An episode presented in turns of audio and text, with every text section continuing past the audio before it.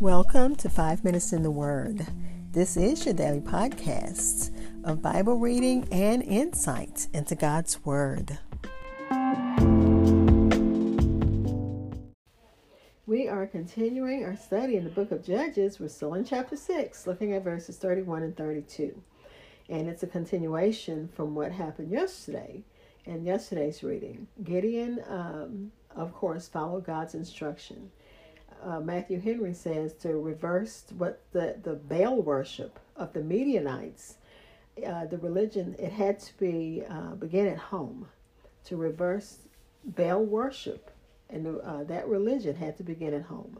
So, what Gideon was told to do was tear down the altar of Baal that your father has and cut down the wooden image that is beside it. And of course, when he did that, he brought the ire of the village up on himself. So they are, you know, they're livid. They want to know why and who and everything. And when they discover it's Gideon, let's listen to what happens next. It reads But Joash said to all who stood against him, Would you plead for Baal? Would you save him? Let the one who would plead for him be put to death by morning. If he is a god, let him plead for himself, because his altar has been torn down. Therefore, on that day he called him Jerubbaal, saying, Let Baal plead against him, because he has torn down his altar. Again, Judges chapter 6, verses 31 and 32 from the New King James Version. I'll be back to share insights and we'll close with prayer. Again, that was Judges chapter 6, verses 31 and 32 from the New King James Version. In this section, we're still looking at the controversy caused by Gideon doing what God told him to do, which was to tear down the altar and uh, to uh, destroy, uh, chop down the Asherah pole, the, the image. It just says the image, but it's an Asherah pole. So he had to get rid of that. And because of that, the men in the city, in the village, are ready to kill him for tearing up, you know, for destroying their their idol. And then, you know, when they got up in the morning to go worship Baal, they saw the burning sacrifice that uh, Gideon had placed on the altar that he had built for Yahweh.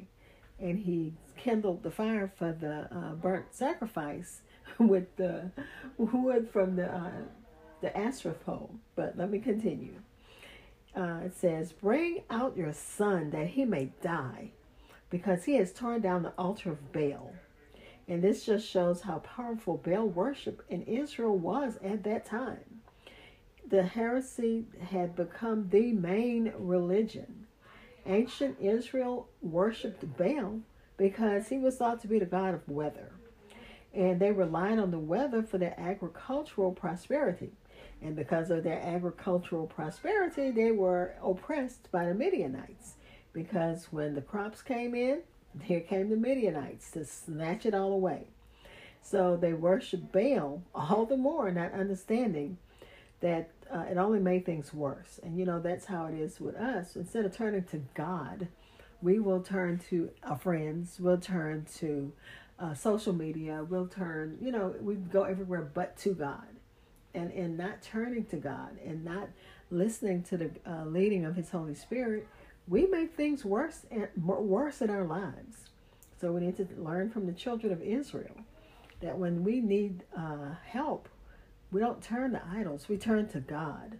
We turn to the God who knows all, who sees all, who cares for us. But let me continue. They uh, Baal and Asherah worship was sensual and of course it, it became more popular than worshiping God, the true God, because of the rites that were adapted to the fallen nature of men. And that was according to Clarke. Um, Joash says, Let Baal contend for himself. If he's a god, let him fight his own battle. Um, Matthew Henry calls him a dung heap, a dunghill deity. So let this dunghill deity if he's a God uh, with any kind of power, he should be able to defeat his own enemies. And whether Joash was simply just trying to protect his son or not, no one knows. If, but I mean, it makes sense. If Baal is that powerful, and remember, the children of Israel have heard of the heard of God's power. He they know how God uh, brought them out of slavery. They've heard it because Gideon said so. He said, "I've heard of your miracles, and why is this going on?" So we know they were familiar with God's power. But let me continue. Will you that are Israelites, the worshippers of the one only living and true God, plead for Baal, a false God? He, if he is a God, let him plead for himself, because his altar has been torn down. And that's what his father said. Gideon's father made a very logical argument to preserve his son's life. Since Baal was the offended party, he should be able to defend himself. If he were uh, not a god, as he pretended, they could have nothing to say for him, and they should have nothing to say for him. And if he were, and he and he was uh, able to plead for himself, as the God of Israel had often done by fire from heaven or some other judgment against those who put contempt upon him, you know, if he had that kind of power, he should show it. And you know, of course, he can't and I love this story. It says that this is a this is similar to what happened during during a great move of God in the South Seas in the 19th century. One tribal ch- uh, chief was converted to Christianity, and he gathered up all the idols of his people. He told the idols he was going to destroy them, and then gave them a chance to run away. And of course, because they were all dumb statues, he destroyed them all as they all just sat there. and I just thought that was just such a, a cute story, but it makes a good point. Jerubbaal means uh, Baal will deal with you, and presuming that Baal has any power. So every day Gideon lived would be an uh, indictment on Baal's power. Him living, he um, it uh, signifies that Baal has no power, and that's what that name meant. Let's pray.